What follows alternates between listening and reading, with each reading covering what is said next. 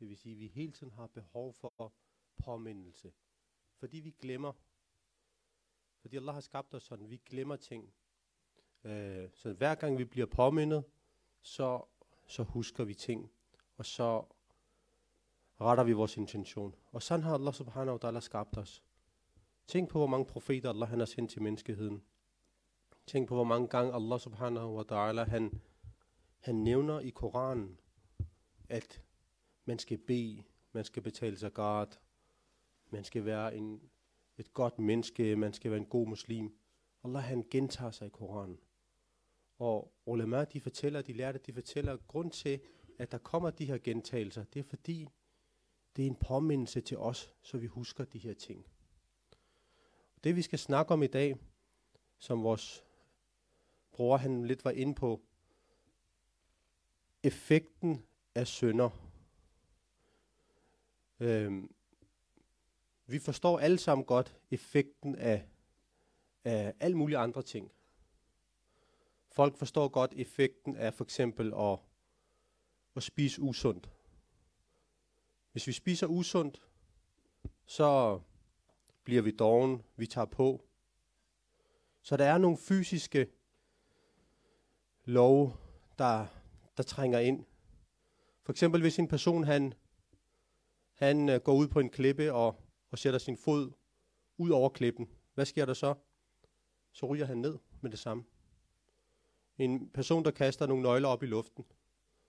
Så kommer de her nøgler tilbage med det samme. De venter ikke. Fordi der er nogle fysiske lov, der gør, at de her ting, de kommer ned.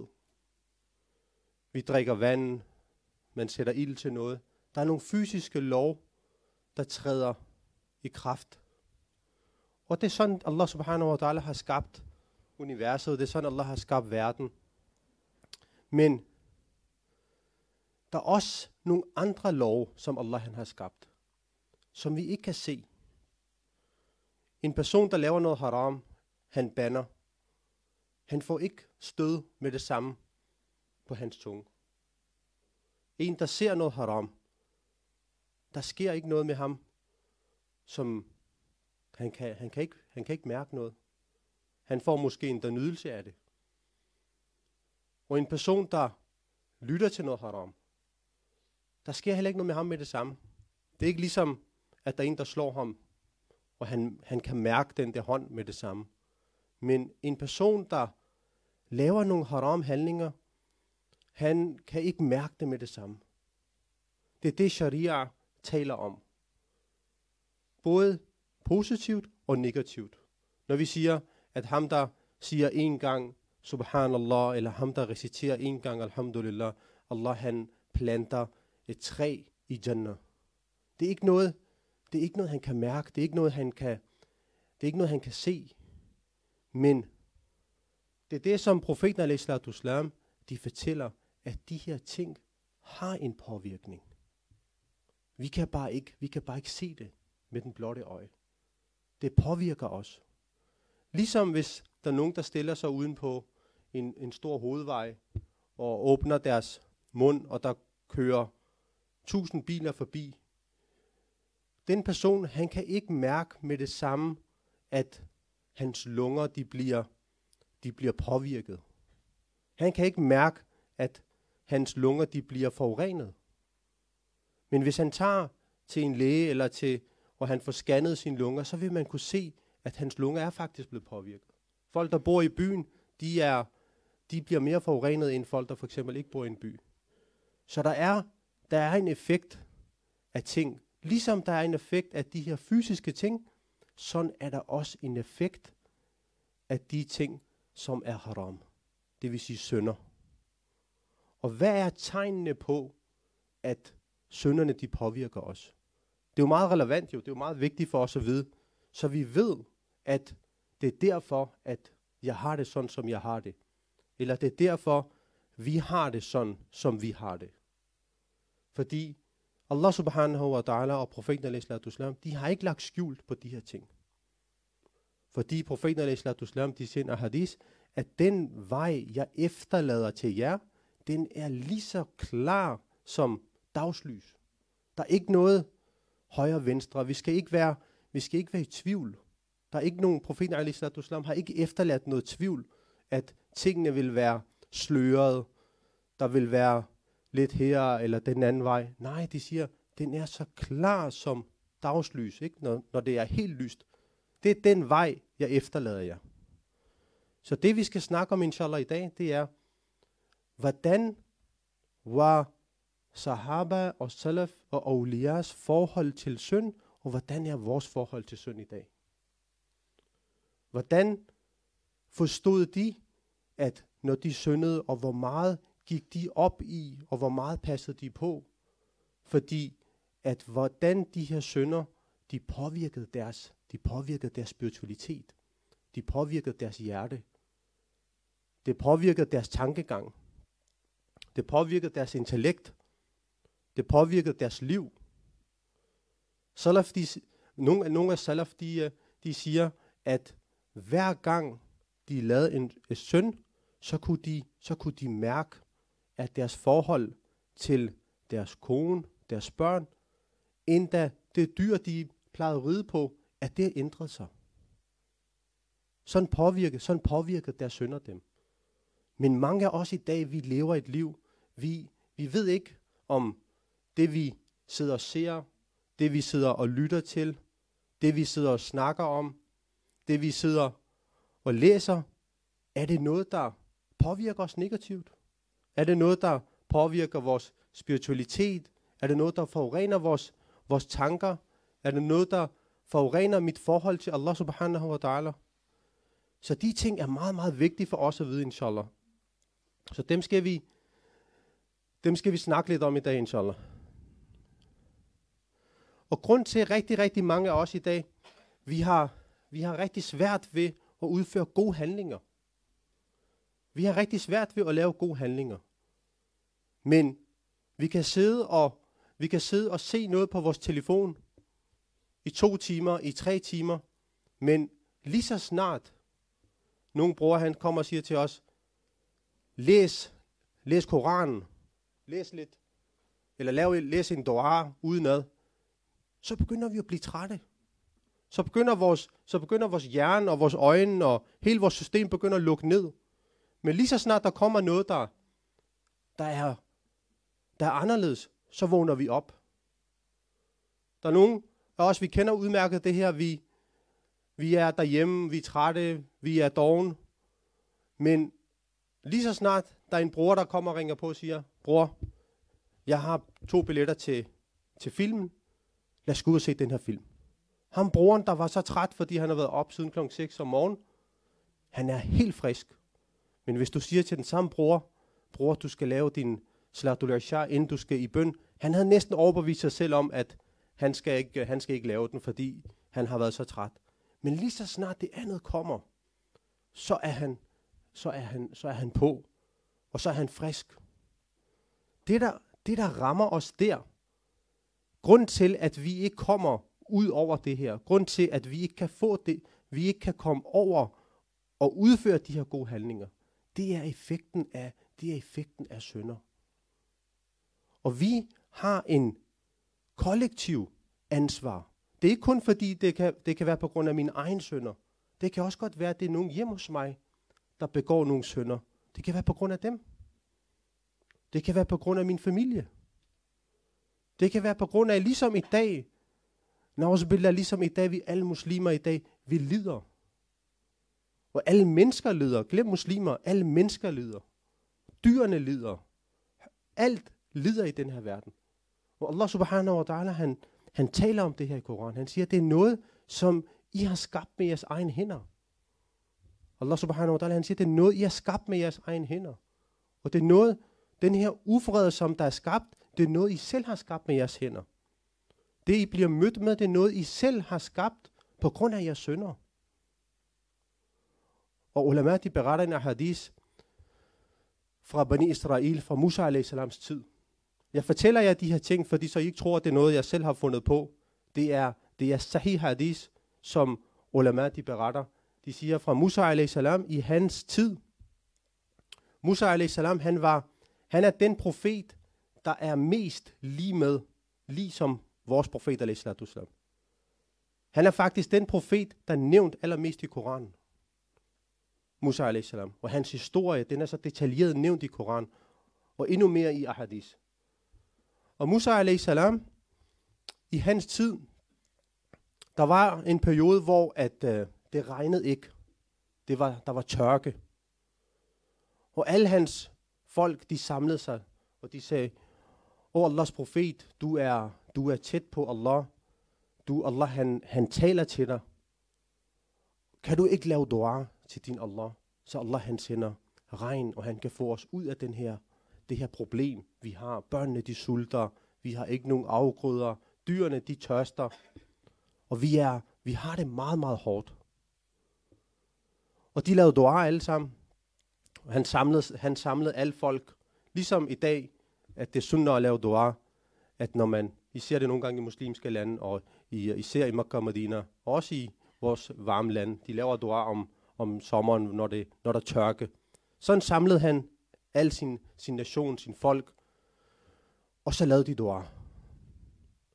Og da de så lavede den her dua, Allah subhanahu wa ta'ala, han, han sagde til Musa a.s.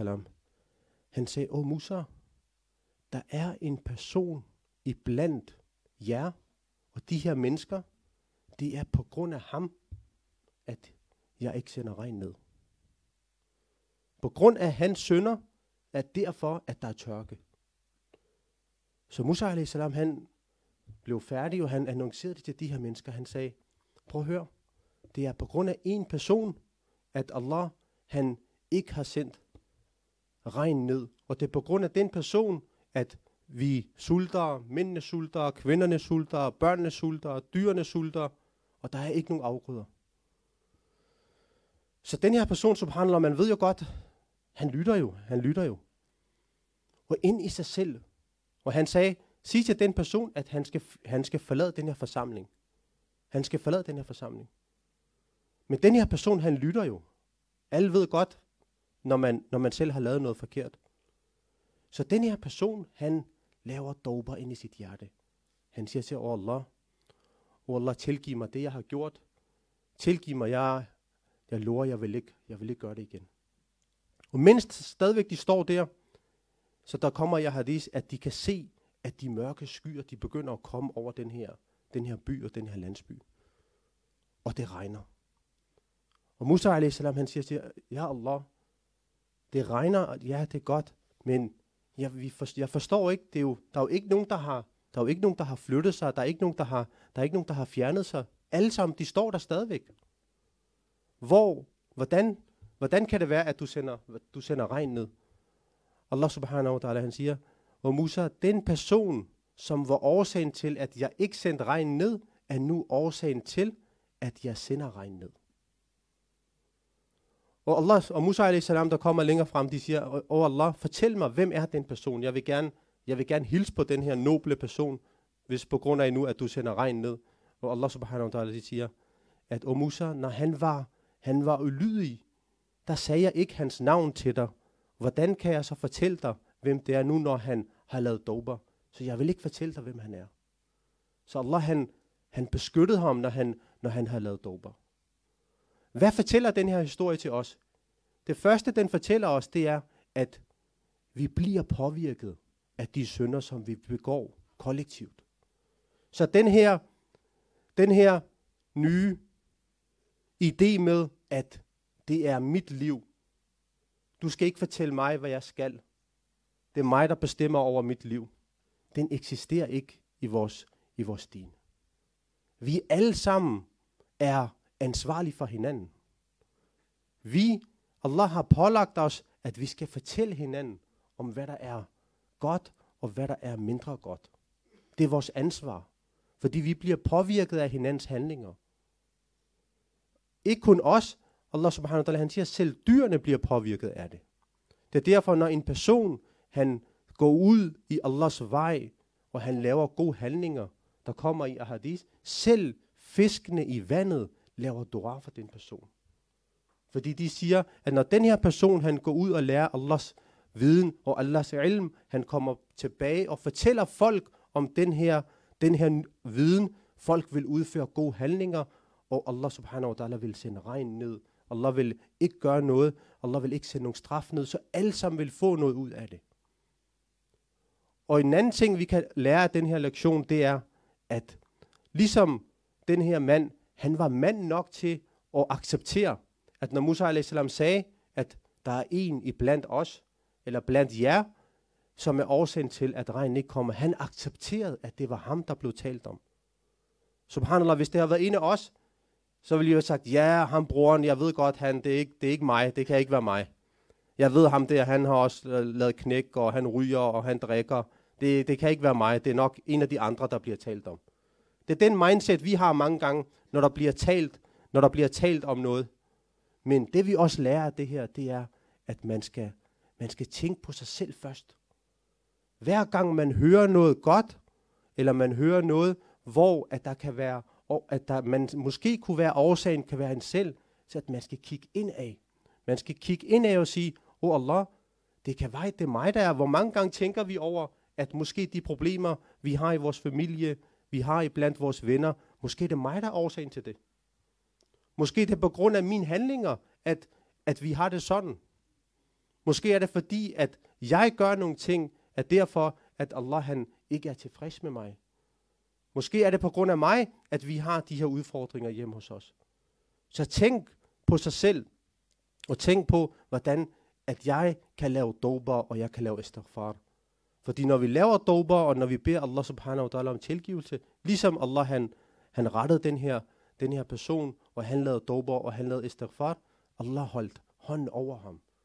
Allah, Allah viste ham ikke engang, Allah vil ikke engang oplyse hans navn til sin profet, hvem han var. Så meget elsker Allah subhanahu wa ta'ala sine sin mennesker. Og de mennesker, der holder hånden over de andres hemmeligheder, Allah vil beskytte dem på dommens dag. Allah vil ikke fortælle nogen om deres sønder. Vi alle sammen ved selv, hvor vi står henne, og hvor meget, hvor meget vi, hvor gode vi er, og hvad vi, hvad vi, hvad vi laver. Og profeten al de forklarer det her, den her kollektiv, den her kollektiv ansvar, vi har. En anden, en anden sahih hadith, der siger profeten al at den her umma og vores relation til hinanden, det er ligesom, forestil jer, at der er et skib. Forestil jer, at der er et skib, som har to dæk. Der er nogen, der bor i underdækket, og så er der nogen, der bor i overdækket. Og hver gang dem, der bor i det her underdæk, de har behov for vand, så går de op på første sal og henter vand.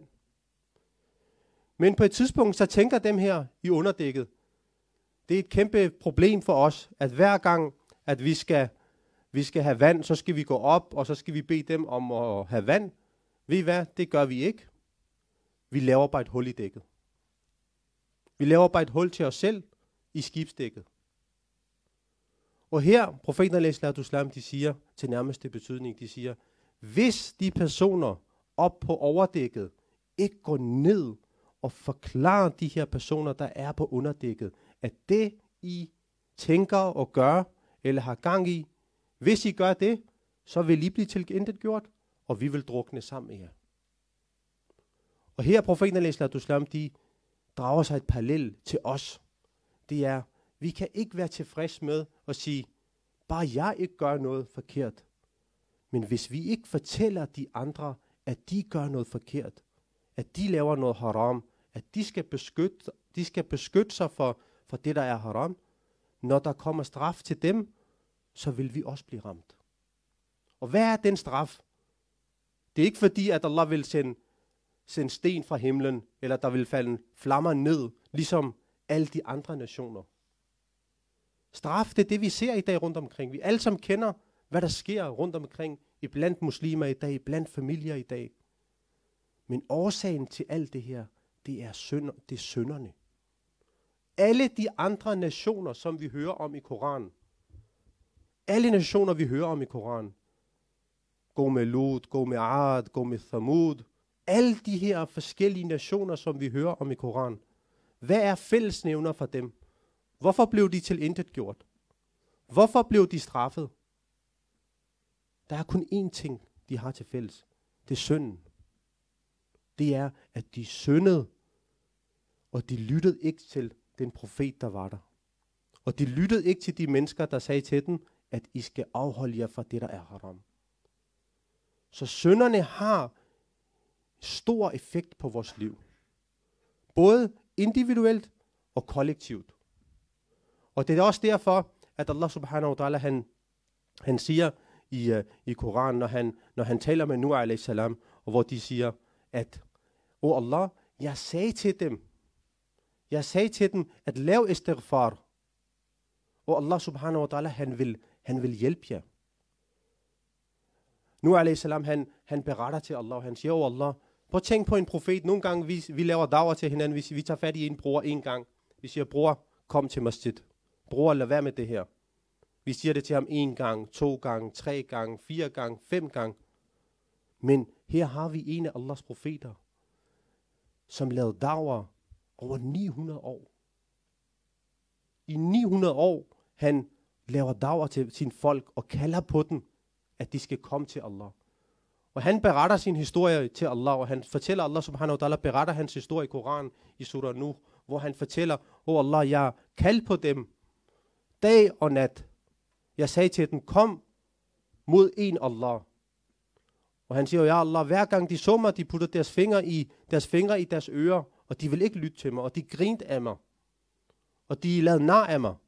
Og jeg sagde til dem, at lav istighfar, bed om tilgivelse, og Allah vil tilgive jer, Allah vil sende regn til tiden, Allah vil give jer sønder, som vil give jer status, og Allah vil give jer velstand. Her Allah subhanahu wa ta'ala, han siger, dem der laver istighfar, det vil sige dem der beder om tilgivelse, Allah vil tilgive dem, Allah vil sende regn, og Allah vil give dem alle de her naturkatastrofer, vi har i dag. Folk er bekymrede i dag. Global opvarmning, den ene sygdom og den anden sygdom. Men hvorfor, hvorfor er de her? Det er på grund af os. Det er på grund af vores handlinger. Allah subhanahu wa ta'ala, han, profeten al de siger i en anden hadith, de siger, at folk, der begår nogle synder, som ikke er, er så umoralske, som er så umoralske, Allah vil straffe dem med, og vil give dem nogle sygdomme, som deres forfædre ikke har set.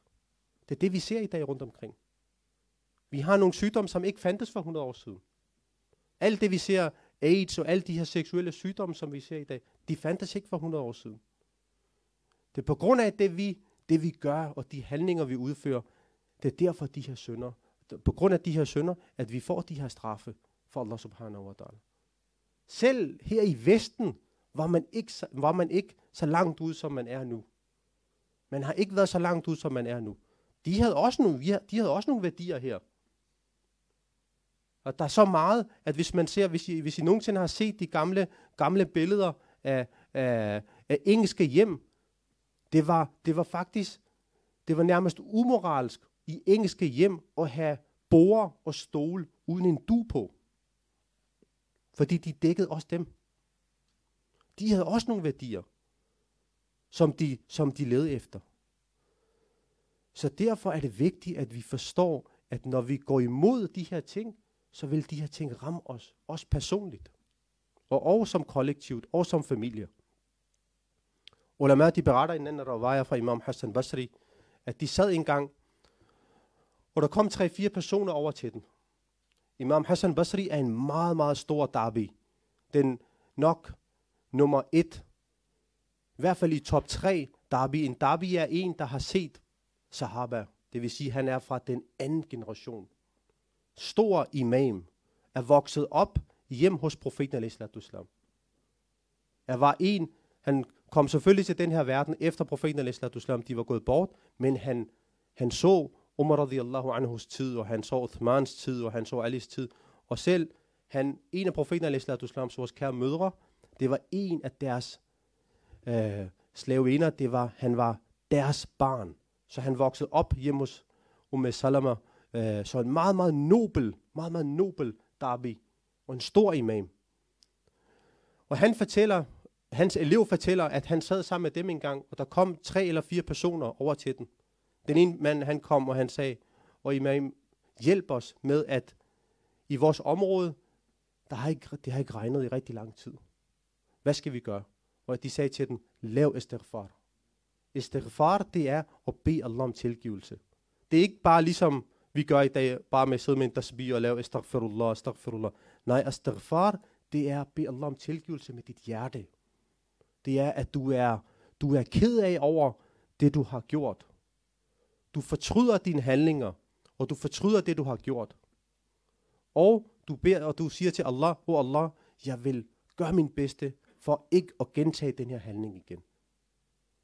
Og så, om du så gør det igen, men du skal fortryde oprigtigt. De siger, gå hjem og lav istighfar. Der kommer en anden person. Han siger, og sheikh og imam, hjælp os. Jeg, vi har, jeg har ikke nogen børn, mig og min kone, vi kan, vi kan ikke blive forældre. Han siger, lav istighfar. Og en tredje kommer og siger, at han har en anden sygdom. Han siger også til ham, lav istighfar. Og deres elev, han sidder, og han siger, ja imam, der, de kommer med tre, fire forskellige situationer, og I giver dem den samme medicin. Det svarer lidt til, at en mand han kommer og har et, er syg, og, og lægen bare siger til ham, værsgo, tag penodil til alle sammen. Og Imam Hassan Basri, de siger til ham, de siger, det er ikke noget, jeg siger fra mig selv. Den her vers, som jeg refererede tidligere, hvor at nu alayhi salam, de siger, jeg sagde til dem, lav istighfar, når I laver istighfar, så vil Allah løse jeres problemer. Om det så er jeres personlige problemer, om det er jeres kollektive problemer, I vil have status, I vil have børn, I vil have bedre arbejde, I vil have baraka i jeres risk, I vil have baraka i jeres studier. Allah subhanahu wa ta'ala vil give jer, når du laver istighfar.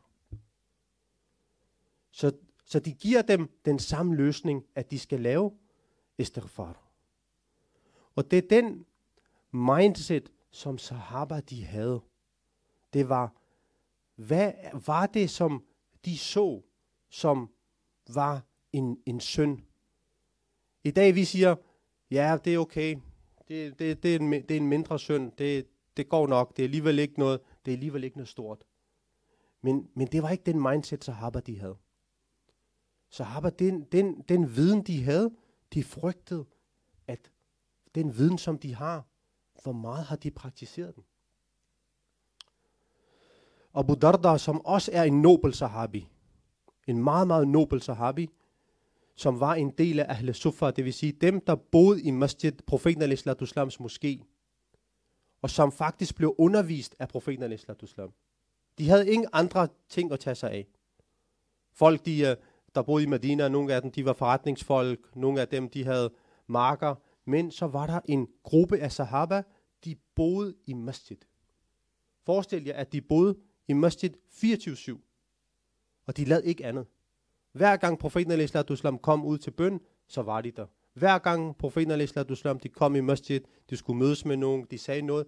De her sahaba, de havde simpelthen givet hele deres liv for at servicere islam. Og de havde det også hårdt. De, nogle gange havde de ikke noget mad, de havde ikke engang tøj, de havde ikke engang tøj nok til at dække sig selv. Men det er en af de her sahaba, der har brugt så meget tid sammen med profeten al-Islam.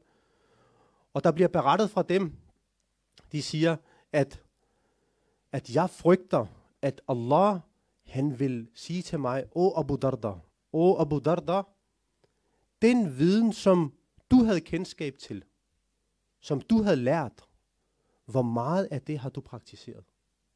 De sagde, jeg frygter, at Allah han vil spørge mig, O Abu Darda, den viden, som du havde kendskab til, hvor meget af den viden har du praktiseret?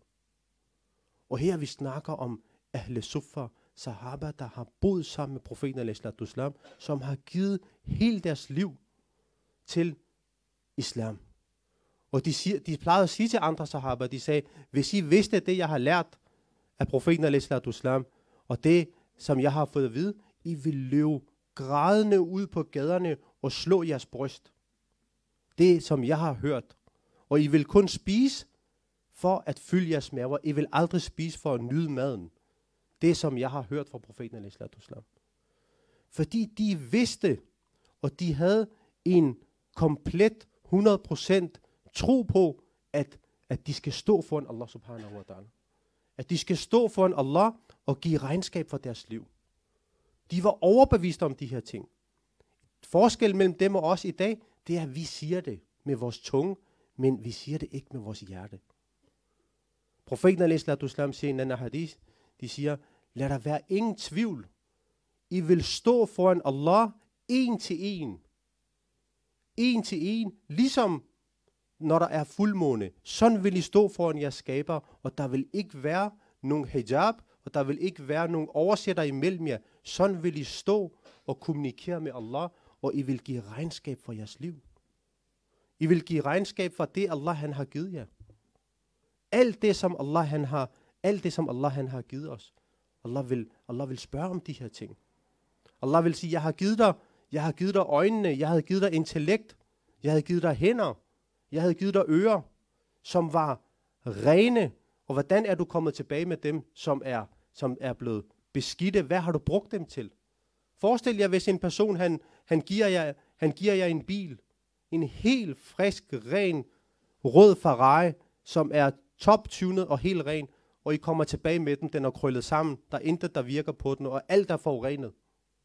Så den her krop, som Allah han har givet os, det er en det er en imanat, som Allah han har givet os. Det er ikke vores krop. Allah har givet os den til en bestemt tid i den her verden. Allah vil gerne se, hvordan vi bruger den. Allah vil gerne se, hvordan bruger han de her hænder, jeg har givet ham. Bruger han dem til det, som jeg har bedt ham om? Hvordan bruger han sine øjne, som jeg har givet ham? Hvordan bruger han sin, sine tanker?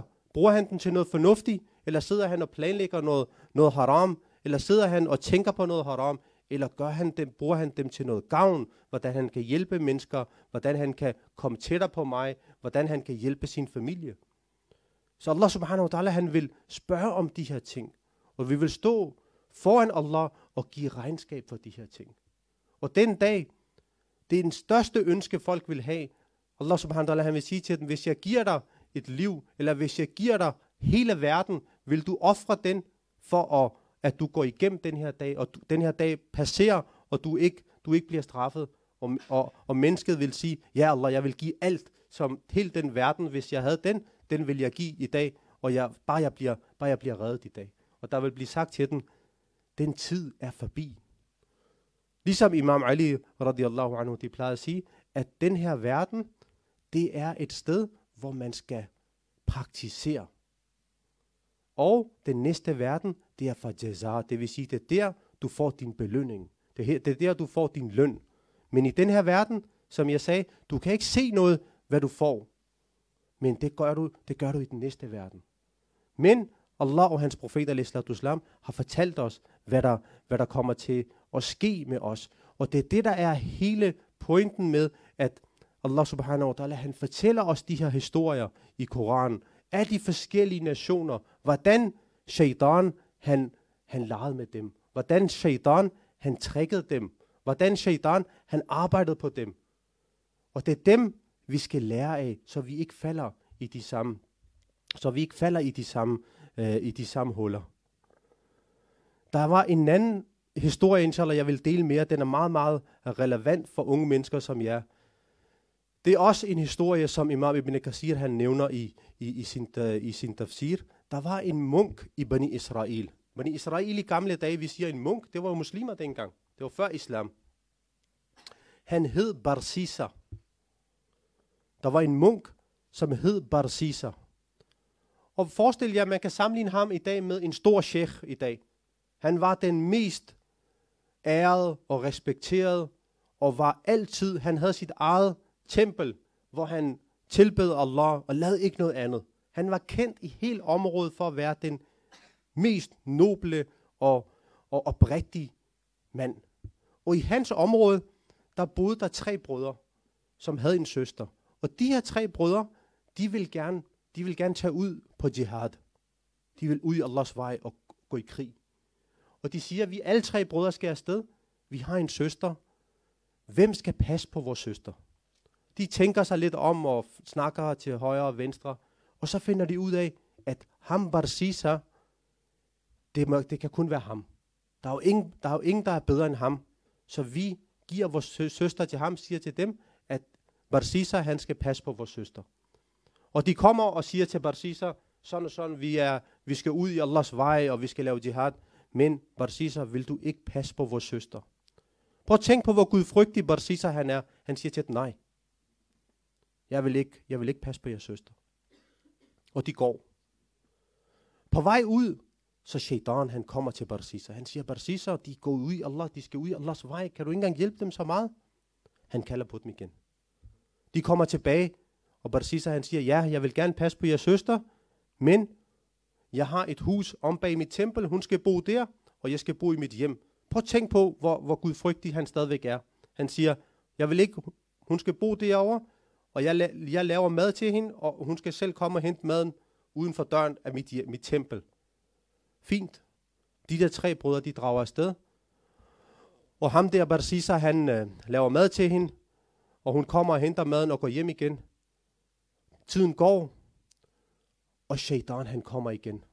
Det her, det, det her, det, det I skal relatere det her til, det er, når vi nogle gange snakker med den modsatte køn, hvordan shaitan han kommer og påvirker en. Hvordan han kommer og planlægger, og hvor han vil, han vil prøve at få os på afvej. Så den her kvinde, hun kommer og henter maden, tiden går, og Barsisa han tænker, han siger, hvad er det for noget, hun kommer hver dag, og tænk nu, hvis der er nogen, der ser hende, når hun kommer ind og ud af det her hus, og hun skal over til mit tempel. Lad hende bare blive hjemme. Jeg lægger maden foran hendes dør. Det gør, det aftaler de. Går der lidt mere tid, Barsisa han lægger dør, maden foran hendes dør, og så siger han, så går der lidt mere tid, så siger han Barsisa, Shaitan kommer til Barsisa, Barsisa han siger igen, han siger, ja, men hvad nu, hvad, hvad vil folk sige? Hun åbner jo døren hver dag, hvis der er nogen, der ser hende, hvad så? Han siger, fint, øh, jeg lægger bare maden indenfor. Tiden går, Barsisa han laver maden, han lægger den indenfor. Så går der lidt mere tid, så siger Barsisa, tænk nu på, hvis hun, hun der, er jo, der er gået lang tid, de der brødre er ikke kommet tilbage endnu. Hvad nu, hvis hun begynder at snakke med nogen i landsbyen? Og hun skal jo have nogen at snakke med. Så Barsisa, han begynder at snakke til hende ude, udefra. Han råber til hende og snakker lidt med hende. Og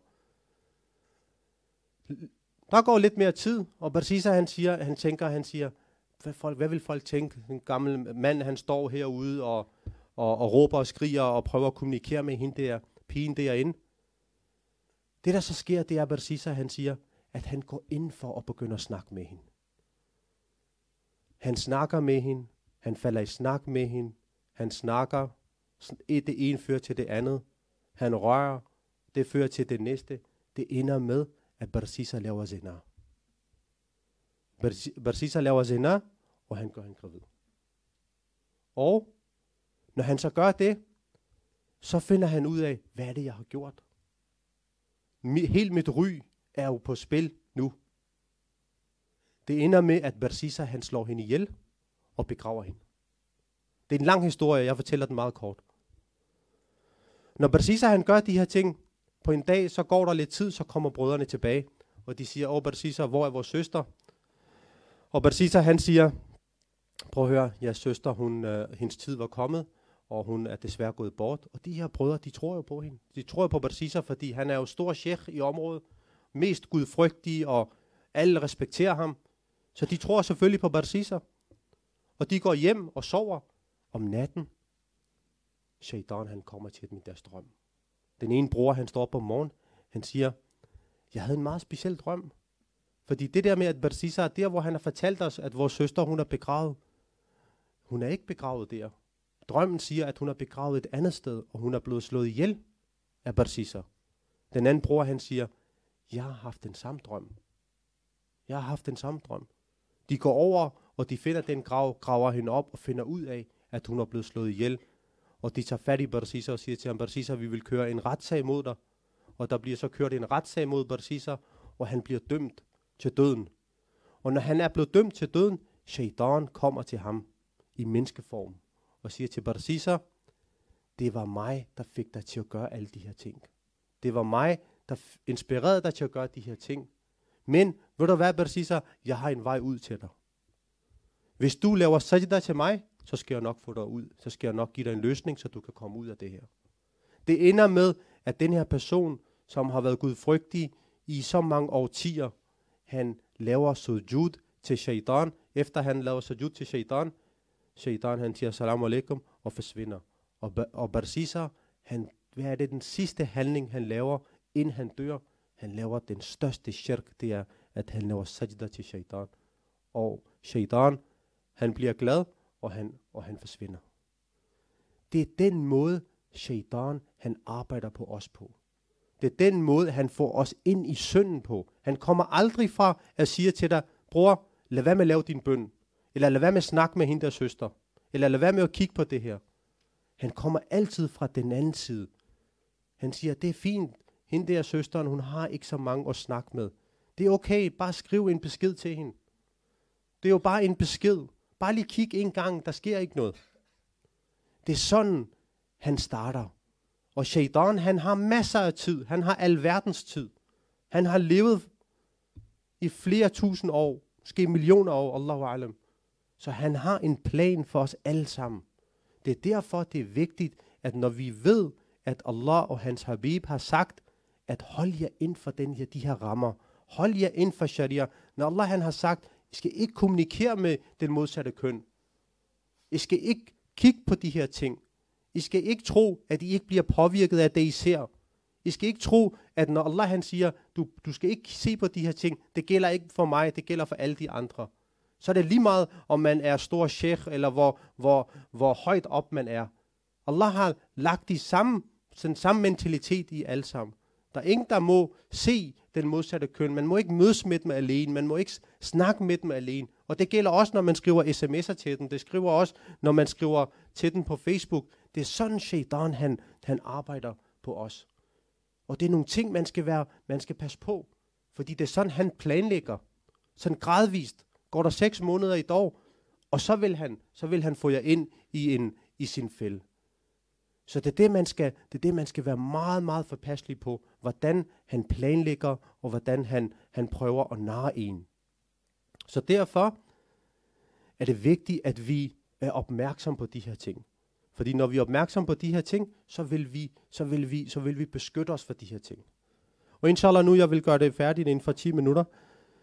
Jeg vil gerne snakke lidt, lidt om, hvad er det, der gør, hvordan kan vi se, at sønderne de påvirker os? Og ulama har skrevet flere ting om de her, om de her, om, om hvordan søndernes effekt på os. En af de ting, som de skriver, det er, at Allah subhanahu wa ta'ala, han fjerner ilm, han fjerner den rigtige viden fra den. Han fjerner viden, ilm fra den. Den en, en af måderne, som synd den påvirker en, det er, Allah han fjerner ilm fra dig. Og hvad vil det sige? Det vil sige den rigtige forståelse af ilm. Ikke fordi, at du, ikke, du glemmer, du kan sikkert huske rigtig mange ahadis, du kan huske rigtig mange ayat fra Koran, og alle de her ting, dem har du stadigvæk styr på. Men når du står i en situation, hvor at viden skal hjælpe dig og vejlede dig, det kan du ikke, det kan du ikke se. Det bliver den der lys, som Allah han har givet dig, den forsvinder. Det er en af måderne på, at synden, at den påvirker en. Det er derfor i dag, vi ser lærte og shuyukh, de falder også ind i den her fælde. Der har, gået i, der har lært om islam og lært om din hele deres liv, men de falder også ind i den her fælde. Fordi at, at de stadigvæk har nogle sønder, som påvirker dem. Og det var en noget af det første, som Imam Malik han sagde til Imam Shafi. Han sagde, da han så, da han så ham første gang, han sagde, at, at han kan se, at der er noget, der er noget lys i Imam Shafi. Og han sagde, åh min søn, beskyt den, ly, beskyt, beskyt den lys, som Allah har givet dig. Beskyt den fra sønder. Så hvis du synder, så forsvinder den her lys, den her forståelse af din, som Allah han har, Allah han har givet dig. Fordi den, den, den forsvinder. Fordi når, når sønderne kommer, de har, noget, de har noget mørke med sig. Så forsvinder det lys, som Allah han har givet dig. Allah subhanahu, profeten alaihi de siger i hadith, at når man synder, så kommer der et, et plet på ens hjerte. Og hvis du ikke laver doba, og hvis du ikke laver istighfar, det her plet, det, det kommer til at dække hele dit hjerte. Den bliver mørk. Og de ting, som så skal påvirke dig, de, de, de påvirker dig ikke. De påvirker dig ikke. Og du bliver ikke påvirket af en, en påmindelse. Det praller af på dig. Allah subhanahu wa ta'ala, han siger i Koranen, det er, ligesom, det er ligesom, når det regner, når det regner på noget hård jord, ikke? Når jorden er hård. Har I nogensinde set, når, drøber, når dråberne falder på noget hård jord, som er kompakt? Det praller af på den. Sådan bliver dit hjerte. Den bliver så hård, at når der kommer en påmindelse, når der kommer noget fra Allah, når der kommer noget fra profeten, det påvirker ikke dit hjerte. Det er ligesom, der kommer i ahadis, profeten al islam, de siger, det er ligesom en skål, som, hvor at vandet bare flyder igennem. Der er ikke noget, der sidder fast. Der er ikke noget, der bliver samlet sammen. Det er det, der sker med os i dag. Vi lytter til masser af gode påmindelser. Vi ser masser af gode påmindelser. Men der er ikke noget til at fange det. Det, det, det ryger ind af den ene øre og ud af den anden. Fordi at vi stadigvæk, vi synder, det påvirker os ikke. Fordi synderne, de, de gør vores hjerte, at den bliver, den bliver mørk. En anden ting, som der sker, når man effekten af synder, det er, at Allah, han fjerner ens risk. Hvad er risk? Det er risk, det er ikke kun, at Allah, det er ikke kun penge. Allah, han gør ens risk, den gør den stram. Allah, han gør også ens, ens helbred, det er også ens risk. Baraka i ens tid, ens tid, det er også risk. Folk, de bruger deres tid, de bruger deres liv, de har brugt de sidste 10 år, og de sidder og tænker, hvad har jeg opnået de sidste 10 år? Den der baraka, den forsvinder. De har det, når de tænker på deres fortid, de, er, de bliver deprimeret. Og det er effekten af sønder. At de er, de er deres, deres syn er sløret i fremtiden. Hvad skal, vi, hvad skal vi gøre? De er bekymrede for deres fremtid. Allah han forplanter bekymringer i dem. De er bekymrede, hvad skal der ske med mig? Hvad sker der? Hvad nu, hvis jeg bliver snart fyret fra mit arbejde? De her, de her frygt og den her angst, den, den overtager en. Fordi sønderne, de, de påvirker en. En anden ting, der sker, det er, at man begynder at få trang til at holde afstand fra Allah og de retskaffende. Man har ikke lyst til, man har ikke lyst til at komme i masjid. Man har ikke lyst til at lytte til en påmindelse. Man har ikke lyst til at sidde med brødre og, og ulama, der er retskaffende. Man, man, vil gerne, man vil gerne væk fra den. Det er, det er en af effekterne af, af, af sygdommen, af, at når man, når man synder meget. Man ryger, man ryger længere og længere væk. Og det var sådan, så Abba de hele tiden var opmærksom på, at hvordan de her synder, de ikke, de ikke påvirker den. Abu Musa Ash'ari radiyallahu anhu, han sagde, at hvis der går en dag, og jeg ikke åbner Allahs bog, jeg flover mig over mig selv. Hvis der går en dag, og jeg ikke åbner Allahs bog og læser den, jeg flover over mig selv. Så kan vi selv regne ud, hvornår har vi sidst læst Koranen? Hvornår har vi sidst åbnet Allahs bog og læst den? Ja, og Ali radiallahu anhu, de plejede at sige, de siger, hvis du vil kommunikere med Allah, lav din salat. Og hvis du vil have, at Allah skal tale til dig, læs Allahs Koran. Allah, hvis du vil kommunikere, fordi Koran det er Allahs tale. Og hvis du kommunikerer med Allah, stå i salat, du kommunikerer med Allah. Men hvis du vil have, at Allah skal tale med dig, læs hans bog, så vil Allah subhanahu wa ta'ala kommunikere, kommunikere med dig. En anden ting, der sker med sønderne, det er, at Allah gør ens tilværelse, den bliver svær. Tingene bliver svær for en. Allah, han, han samler ikke tingene. De personer, der, der er tæt på Allah, og der er lydige over for Allah, Allah han samler deres ting. Deres gørmål bliver lettere for dem. Allah han putter baraka i deres tid. Vi har lært det i den islamiske historie, som levede 35 år, under 40 år. Og subhanallah, hvis man lægger deres bøger sammen, de fylder en bibliotek. Så meget baraka har Allah puttet i deres liv. Og baraka, det er ikke noget, man, man, kan, man kan oversætte. Det er ikke noget, man kan få. Det er Allah, der giver, de giver baraka i ens tid. Kender I ikke det her nogle gange, når man sidder og, sidder og, og, og sidder et sted, så føles det som om, man har været der i rigtig, rigtig lang tid. Og nogle gange, så sidder man et sted, man synes selv kun, man har været der en halv time, men man har måske siddet der i to timer. Den der baraka, den kommer fra Allah. Og Allah han giver også baraka i ens, i ens penge, i ens velstand. De rækker længere. Og det er det system, der kører hos Allah. Det er noget, det er noget, det er noget, vi, ikke, det er noget vi ikke forstår. Men Allah, når man, når, man, når man laver synder, så bliver man påvirket af de her ting. Du knokler hver dag. Du tjener 50 lapper om måneden. Men hver gang det bliver den 25. du har 500 kroner i din konto. Hvor er alle de penge blevet af? Så den der baraka, den forsvinder. Du har hele tiden travlt. Der er ikke noget, du kan få færdiggjort. Du kan ikke få noget væk fra dit bord. Som man siger på dansk, det er, du kan ikke få noget af hånden. Det er effekten af sønder. Dem, der adlyder Allah, og dem, der adlyder hans habib, Allah subhanahu wa ta'ala, han putter baraka i deres dagligdag. Han putter baraka i deres familie. Han putter baraka i deres børn. Han giver baraka i deres børnebørn.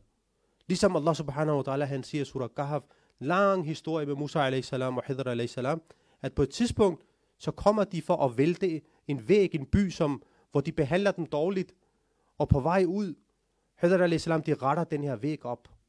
Og Musa a.s. de siger til dem, hvordan kan det være, at I hjælper dem? De var hårde mod os. De vil ikke engang give os noget mad og drik. Og I retter den her væg op. Og de siger, Allah subhanahu wa ta'ala, han siger, at de, deres far, han var, en, han var en god mand. Der bor nogle forældreløse børn i den, her, i den her by, og hvis de ser den her skat, de vil tage den. Men deres far, han var en god mand. Derfor så retter jeg den her væg op, så de når at se deres penge, når de er blevet voksne. Så ikke nok med, at Allah han vil give os baraka. Allah vil også give baraka til vores familie. Allah vil give baraka i vores arbejde, vores børn. Men det er, når vi, når vi tager os sammen. Når vi hjælper os selv, så vil Allah subhanahu wa ta'ala hjælpe os. Allah han går aldrig væk fra os. Det er os, der vender Allah ryggen. Allah han sidder klar til at tage imod os. Det er os, der vender Allah subhanahu wa ta'ala ryggen. Det er os, der går væk fra Allah. Allah han, Allah han venter på os. Men det første skridt, det skal komme fra os. Det skal komme fra os af, at vi vil Allah subhanahu wa ta'ala. En anden ting, der påvirker, vi bliver påvirket af sønderne, det er, at det går også ud over ens fysisk tilstand. Men ens, ens krop bliver svag. Vi kender den her berømte hadith af profeten al hvor at, at Fatima radiallahu anha på et tidspunkt, de går over og siger til profeten al at de har behov for en hjælp i deres hjem, fordi at de har fået mærker på deres hænder, for at de skulle lave mel, og Ali han har fået mærker på deres hænder for at hente, hente, hente vand. Og de har brug for, en, fordi profeten al fik nogle, nogle slaver i gave, at de kunne give dem en, en, en, en slave. Og profeten al de kom hjem til dem og satte sig ned imellem dem og sagde til dem, at prøv at høre, jeg vil give jer noget, som er bedre end det her. Det er, at hvis I, inden I går i seng, I læser det 33 gange subhanallah og alhamdulillah, og 34 gange Allahu Akbar, det vil være bedre for jer. Og det vil gøre, at jeres træthed den forsvinder. Prøv, prøv at gå hjem i dag, inden I går i seng, og lav den her tasbih, inden I går i seng, og så vil I se, hvordan den vil, den vil påvirke vores, vores fysisk tilstand også. Og det er de ting, vi mangler i dag. I dag vi har mere tro på, at hvis en læge han siger til os, tag den her vitaminpille, du vil blive, du vil blive sund og rask. Men det som Allah og hans Habib har fortalt os, vi lytter, og det ryger ud af den anden øre. Fordi vi har ikke rigtig tro på det. Det er nogle af de ting, vi skal begynde at praktisere, hvis vi vil, hvis vi vil have succes. Og den bedste ting, og den største ting, som inshallah vi skal tage os med, med herfra, det er lave istighfar og lave dober til Allah over de ting, vi, vi laver i vores dagligdag. Fordi Allah subhanahu wa ta'ala, han elsker at tilgive, og han elsker at tilgive dem, der også laver dober igen og igen.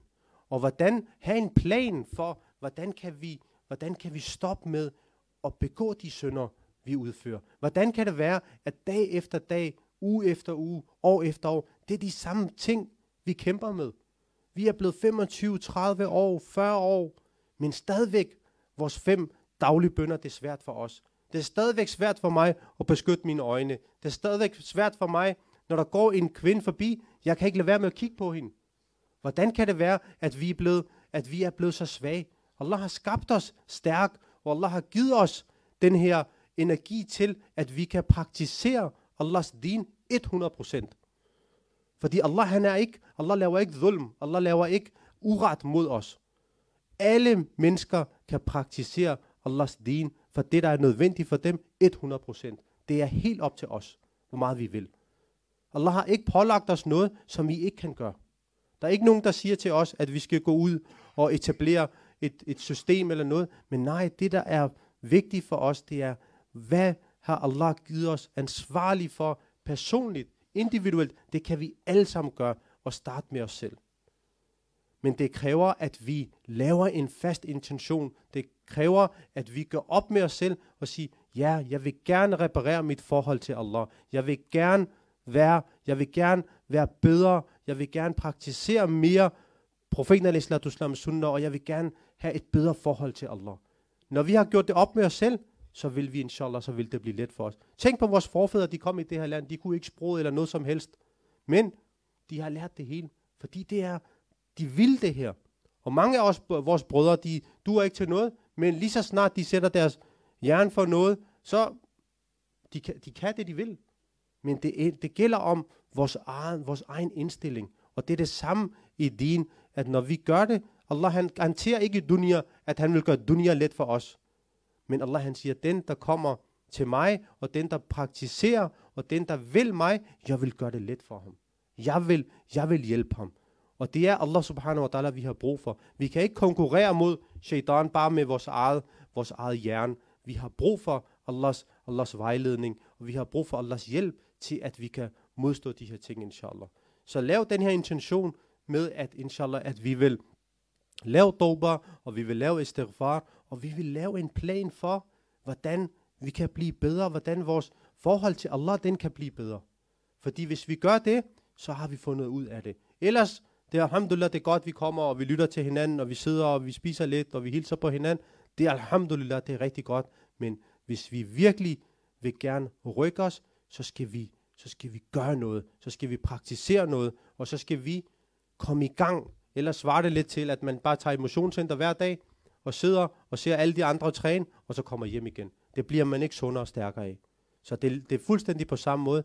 Den dag vi begynder at praktisere og tage nogle af de her værktøjer med, så vil det, så vil det gavne os, inshallah. Så må Allah subhanahu wa ta'ala gøre det let for os. Må Allah gøre os stærkere over for shaitan og hjælpe os. Og må Allah subhanahu wa ta'ala give mig først og fremmest mulighed for at praktisere det, der er blevet sagt. Og jer alle sammen og dem, der lytter, inshallah. Må Allah subhanahu wa ta'ala acceptere, at I er kommet her og velsigne jer, inshallah. Og må Allah